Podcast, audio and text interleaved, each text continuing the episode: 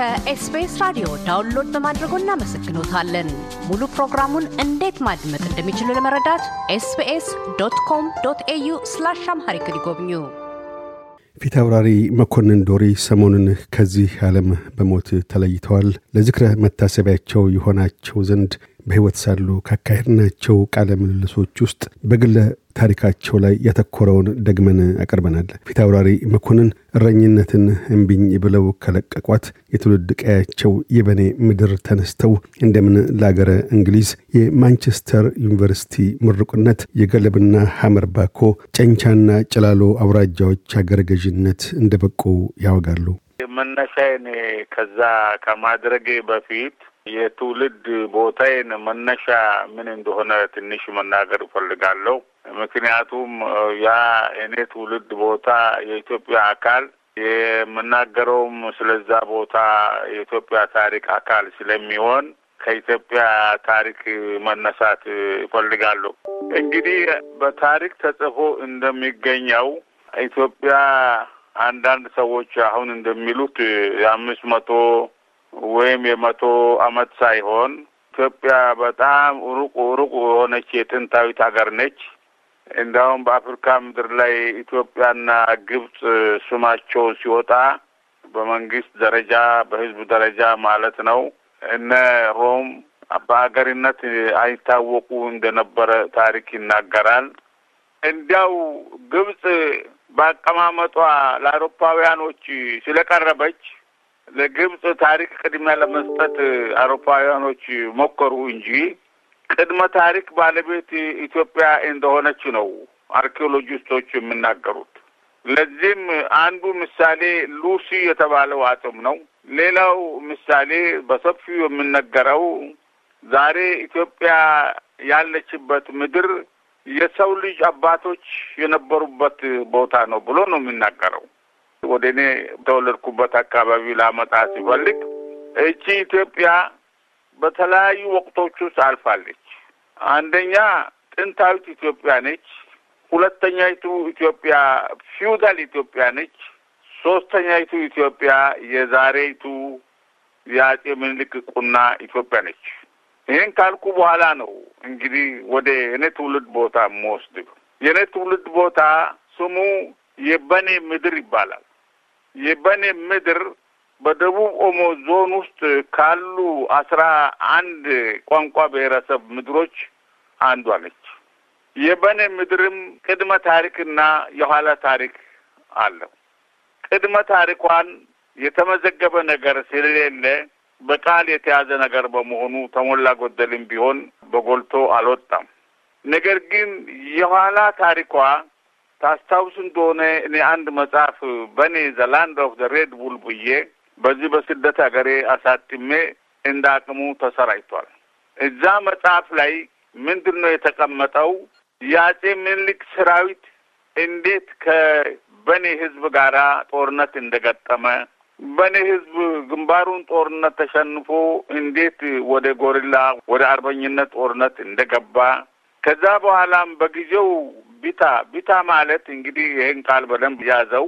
ቢታ ማለት በሰሜኑና በማዕከላዊ ኢትዮጵያ ንጉሥ የሚባለው ትርጉም ነው የሚሰጠው። መሪ ማለት ነው። መሪ እስከሆነ ድረስ ሌላው አገር መሪ ንጉሥ ከተባለ የዛ አገር ማሪው ብታ ተብሎ በመሪነት የማይታወቅበት ምንም ምክንያት የለም። ስለዚህ የኋለኛው ኢትዮጵያን የመሰረተው ምንጩ ከደጋው አሪ ቢዮ ከሚባለው አገር በስልጣን ሽኩቻ ምክንያት ፈልሶ የወጣ አንድ መስፍን በእኔ ምድር ላይ ደርሶ እዛ ሰፍሮ ታሪኩ እንደሚያስረዳው ቀደምት እዛ የነበረው ሕዝብ በአንድ ወቅት የመሪ እጦት ስለነበረው ይሄ መስፍን የመሪ ልጅ መስፍን መሆኑን ስላወቁ ያ በበኔ the Land of Red Bull ታሪክ ላይ እንደተቀመጠው ነው ምነግሪ እና እሱን አመራር ቦታ እንዲይዝላቸው ጠየቀ ይላል ታሪኩ። በዚህን ጊዜ እሱ እኔ በቁና ያልተሰፈረ ዳር ድንበሩ ያልታወቀ አገር ብታ መሆን አልፈልግም። ብታ መሆን ከሆነ መጀመሪያ አገሩ በቁና ይለካ ብሎ ቁም በቁና አለካኩንም በሬ አዙሮ በሬ ድንባር ዳር ድንበሩን ረግጦ ዞሮ እንዲገባ አድርጎ በሬው እንደተባለው ተሰማርቶ ዞሮ ዞሮ ዞሮ ተመልሶ ከገባ በኋላ እንግዲህ አገሬ ይሄ በኔ Land of Red Bull ይባላል ብሎ የስልጣኑን ተረከበ። ይህን ካልኩ በኋላ የበኔ ቢታዎችን ዝርዝር ልነግር ይፈልጋለሁ። ንጉሶች ማለት ነው። ይሄ ወዲያ ወዲህ የሚሉት ነገር ሳይሆን ግልጽ የሆነ ነገር ነው። የበኔ ቢታዎች ማለት ንጉሶች ከቢታ ኡለዋ ጀምሮ ቢታ ኡለዋ አንድ፣ ቢታ ላሌ ሁለት፣ ቢታ ኡሊ ሶስት፣ ቢታ ዳንጋ አራት፣ ቢታ ኡሊ አምስት፣ ቢታ ገርሾ ስድስት፣ ቢታ ዶሬ ሰባት። የኔ አባት ቢታ ዶሬ የበኔ ቢታ dynasty ሰባተኛው dynasty ቢታ ነው። እኔ ከዚህ ሰው ነው የምወለደው። ይሄ ለእኔ ታሪኩ በእውነቱ የሚያኮራ ቢሆን ኢትዮጵያኖቹን ሁሉ የሚያኮራ እንጂ የአንድ አካባቢ ሰው የሚኮራበት ታሪክ አይደለም። በበሬ ተዞሮ የተረገጠው ምድር የኢትዮጵያ ምድር ነው። በዚህ ምድር ላይ የሚሰራው ታሪክም የኢትዮጵያ ታሪክ ነው። ኢትዮጵያ ማለት ሁሉን ስለሚጠቀልል ኢትዮጵያ ትባላለች። ኢትዮጵያ እንግዲህ የምትጠቀልላቸውን አካባቢዎች መጥቀስ ካስፈለገ ለምሳሌ ያህል አማራው ኢትዮጵያ ነው፣ ትግሬው ኢትዮጵያ ነው፣ ኤርትራው ኢትዮጵያ ነው፣ ኦሮሞው ኢትዮጵያ ነው። በኔው የኔ የተወለድኩበት ምድር ኢትዮጵያ ነው። የእርሶ አባት ቢታ ዶሬ ዋንጌ የዛ አካባቢ ንጉሥ ወይም መሪ ነበሩ። ሰባተኛው ከእርሶ ስንተኛ ልጅ ነበሩ ለቤተሰቡ? የእርሶ አስተዳደግስ ምን ይመስላል? መጀመሪያ ቢታ ዶሬ ላጠናቅ። ቢታ ዶሬ በነገራችን ላይ ዶሪ የሚለው ስም በመንግስት መዝገብ ላይ ተመዝግቦ በመገኘቱ እኔ አባቴን ስም በዶሪነት እየተጓዝኩ እንጂ በአገሬ ደንብ ማለት ስም አጠራር የኔ አባት ዶሪ ሳይሆን ዶሬ ነው። ዶሬ ትርጉም አለው። ትርጉሙም ዶሬ ክምር ማለት ነው። አሁን ቀጥዬ እንደማስረዳ ይህ ክምር ዶሬ ተብሎ የተጠራው ሰው እንደ ትንቢቱ ለአባቱ አንድ የነበረው ሰው ሀያ ሶስት ሚስቶች አግብቶ ሰላሳ አምስት ወንዶች ልጆች፣ ሰላሳ ሴቶች ልጆች የወለደ ሰው ነው። እኔ ከሚስቶቹ የአንዷ ልጅ ነኝ።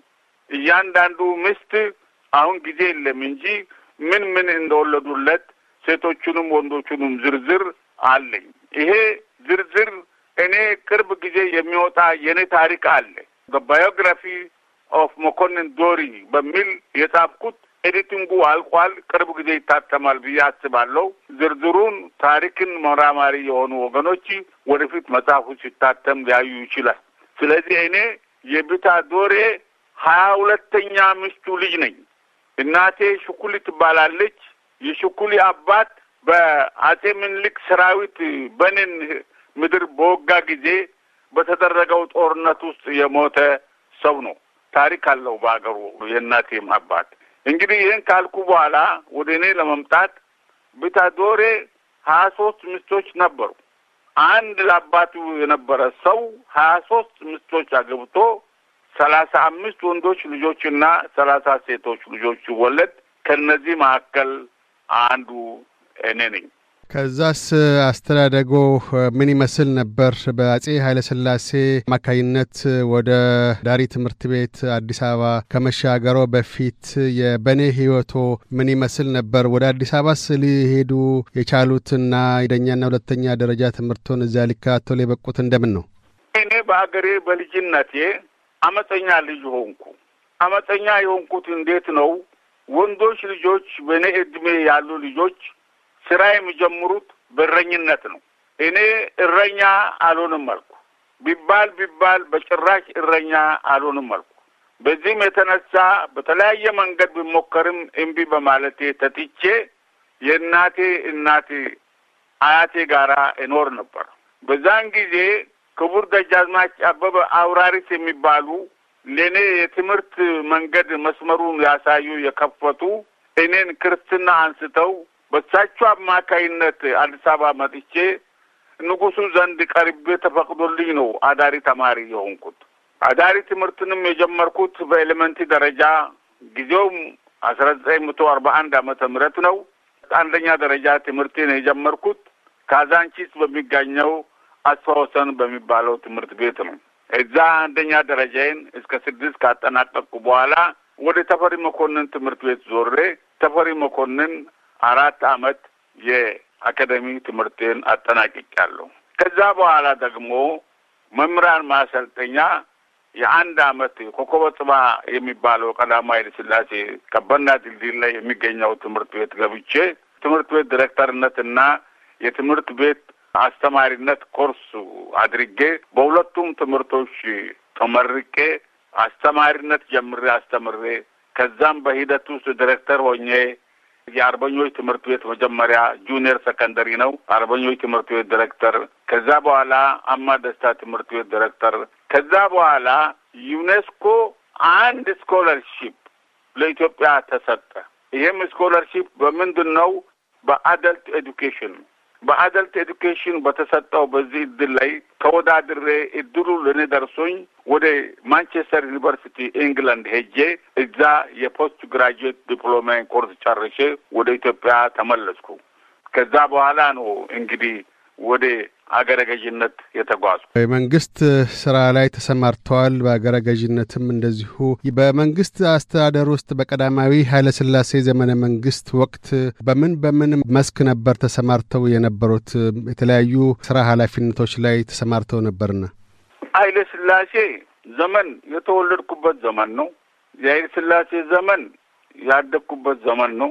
የኃይለ ሥላሴ ዘመን ትምህርት ቀመስ የሆንኩበት ዘመን ነው። የኃይለ ሥላሴ ዘመን ትዳር የያዝኩበት ዘመን ነው። ልጆች የወለድኩበት ዘመን ነው። የኃይለ ሥላሴ ዘመን በተለያዩ ኃላፊነቶች ላይ የተሰማራሁበት ዘመን ነው። በመሆኑም የተነሳ ኃይለ ሥላሴን በቅርበት አውቃቸው ነበረ።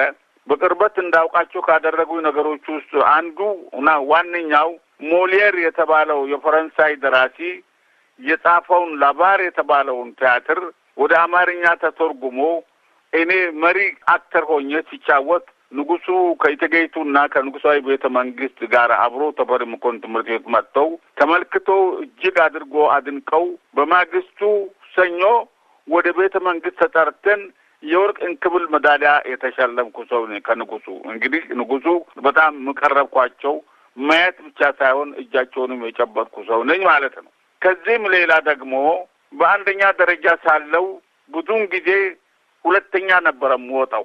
እኔን ሁልጊዜ እየቀደመ የሚሄደው መድኃኔ የሚባል የትግሬ ተወላጅ ልጅ ነው። እሱን ማሸነፍ አልቻልኩም። እሱ ነበር ሁልጊዜ የሚያሸንፈኝ። ቢሆንም ሁልጊዜ በአመት መጨረሻ ላይ ሐምሌ አስራ ስድስት ንጉሱ አንደኛ፣ ሁለተኛ፣ ሶስተኛ የወጡ ተማሪዎችን መጽሐፍ እየሸለሙ ስለሚያበረታቱ በተደጋጋሚ ቀርቤ ከእጃቸው የመጽሐፍ ሽልማት ያገኘው ነኝ። ከዚህም በተረፈ ደግሞ የ boy scout ሰው ነበርኩ። በ boy scout ነቴ ካሰለጠንኳቸው ሀምሳ ስድስተኛውን troop ተፈሪ ውስጥ ትምህርት ቤት አቋቁሜ ካሰለጠንኳቸው ሰዎች መካከል ጌታዬ ክቡር አቶ ዳዊት ወልደ ጊዮርጊስ ይገኛል። ስለዚህ እነ ዳዊት ወልደ ጊዮርጊስና ሌሎቹንም ያሰለጠንኩ ሰው ነኝ። በዚህ በቦይ ስካውት ሞያም ባከናወንኩት ተግባር ንጉሱ ራሳቸው እኔ ቀርቤ ሁለት ሰዓት ሸልመውኛል። አንደኛው መጀመሪያው ሰዓት ከምቦሎጆ በተደረገው ስነ ስርዓት ላይ ባሳየሁት ንቃት መጀመሪያ የተሰለምኩት ፒሶት የሚባል ሰዓት ነበረ። ከዛ በኋላ ስታዲየም ልዑል መኮንን ልጅ ልዑል ወሰን ሰገድ መኮንን የስካውት ቺፍ ሆኖ በሚሾሙበት ጊዜ እዛን ጊዜ ያለውን እንቅስቃሴ በመምራቴ ከንጉሱ እጅ ኦሜጋ የተባለው ዛሬ በእጄ የሚገኘውን ሰዓት ተሸልሜያለሁ። የወርቅ ቅብ ኦሜጋ ነው እና እንግዲህ ይህን የመሳሰለ ቅድመ ግንኙነት ካደረግኩ በኋላና በትምህርት ቤት ዲሬክተርነቴም ባደረግኩት እንቅስቃሴ ጋር ተያይዞ ነፍሳቸውን ይማርና አርበኞች ትምህርት ቤት ዲሬክተር ሆኜ ሲሰራ የእሳቸው ዘመድ የሆነ አማህ የሚባል በኋላም የጊዮን ሆቴል ስራ አስኪያጅ ሆኖ የነበረ እኔ ጋር ሆኖ ይማር ስለነበረ ይህንን እንቅስቃሴ ሲነግራቸው ሰንብቶ ኖሮ አምጥተ አገናኘኝ ብሎኝ እሳቸው ጋር ሂጄ ታሪኬን ሁሉ ከተረዱ በኋላ ምኞቴ ምንድን ነው ብሎ ብሉኝ ወደፊቱ ምኞቴ እኔን ዘመዶችን ትምህርት ቀመስ ማድረግ ነው። እኔ ከሀገሬ ስወጣ ሁሉ ሰው መሀይም ነው። ከሀገሬ እኔ መጀመሪያው ሀን ፊደል ኤን ፊደል ቆጣሪ ነኝ። ከሀገሬ እኔ መጀመሪያው ክርስቲያን ነኝ። አገሬ ወደ ኋላ የቀረ ነው አገሬ እንዲማር ፈልጋሉ ወገኖች። አገሬ ሲል በኔ ማለቴ ነው። አገሬ ዋናው አገሬ ኢትዮጵያ ነች። ነገር ግን ኢትዮጵያ ያለ በኔ፣ ኢትዮጵያ ያለ ትግሬ፣ አለ ኢትዮጵያ ያለ ኦሮሞ፣ ኢትዮጵያ ያለ አማራ፣ ኢትዮጵያ ልትባል አትችልም። ኢትዮጵያ የእነዚሁ ቅንጅት ነች። ኢትዮጵያዊነቱን ሌሎች በምን መልክ እንደተመለከቱ የምታውቀው ነገር ነው። ይልቁንም በዚህ አጋጣሚ ኢትዮጵያ ስም ከተነሳ ይቀር ኢትዮጵያ የማን ነች የሚባል ጥያቄ በሬዲዮ ሁልጊዜ ሲነሳ ትሰማለህ። ኢትዮጵያማ የእኛ የኢትዮጵያኖች ነች። እኛ እነማንን? እኛ ትግሬ፣ እኛ ኦሮሞ፣ እኛ አማራ፣ እኛ በኔ፣ እኛ ሀመር፣ እኛ ወላይታ፣ እኛ ከምባታ፣ እኛ ሀዲያ፣ እኛ ሲዳማ፣ እነ ጌዲዮ ወዘተ እኛ ነን ኢትዮጵያኖች ማለት። ስለዚህ ኢትዮጵያ የማን ነች? መልሱ ኢትዮጵያ የእኛ የኢትዮጵያኖች ነች።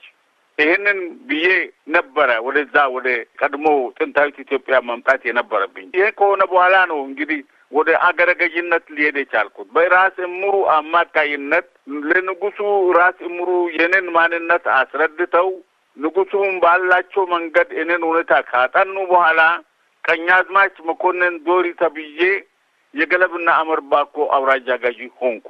እዛ ሲሰራ መጀመሪያ የገጠመኝ እራብ ነበር። ያ አካባቢ በተለይ ቆለኛው ገለብና ቡሜ የሚባለው አካባቢ አመርን በከፍል ድርቅ ገብቶ እራብ ሆኖ ሰው ሞት ቀረሽ ስቃይ ውስጥ ነበር። እኔ ይሄንን ሞት ቀረሽ ህዝብ ራብ ላይ ያለውን አይኔ እያየ አላስተዳድርም።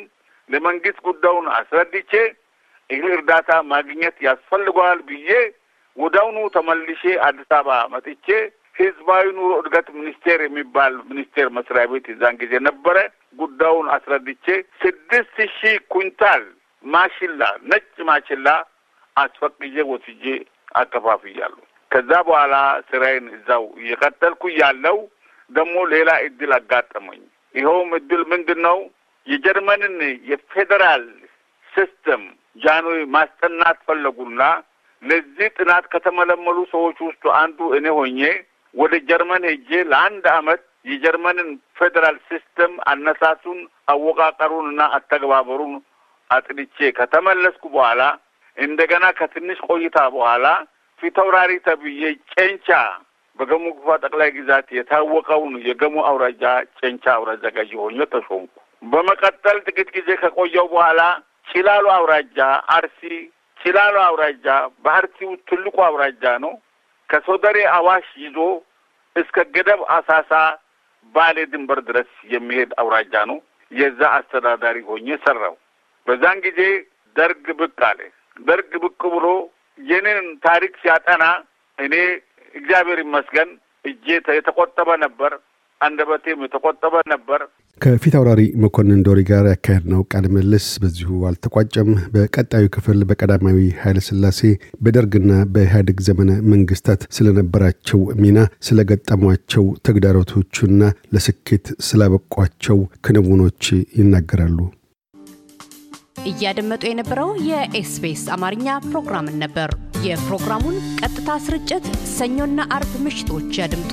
እንዲሁም ድረገጻችንን በመጎብኘት on demand እና በ SBS mobile app ማድመጥ ይችላሉ። ድረገጻችንን ኤስቢኤስ ዶት ኮም ዶት ኤዩ አምሃሪክን ይጎብኙ።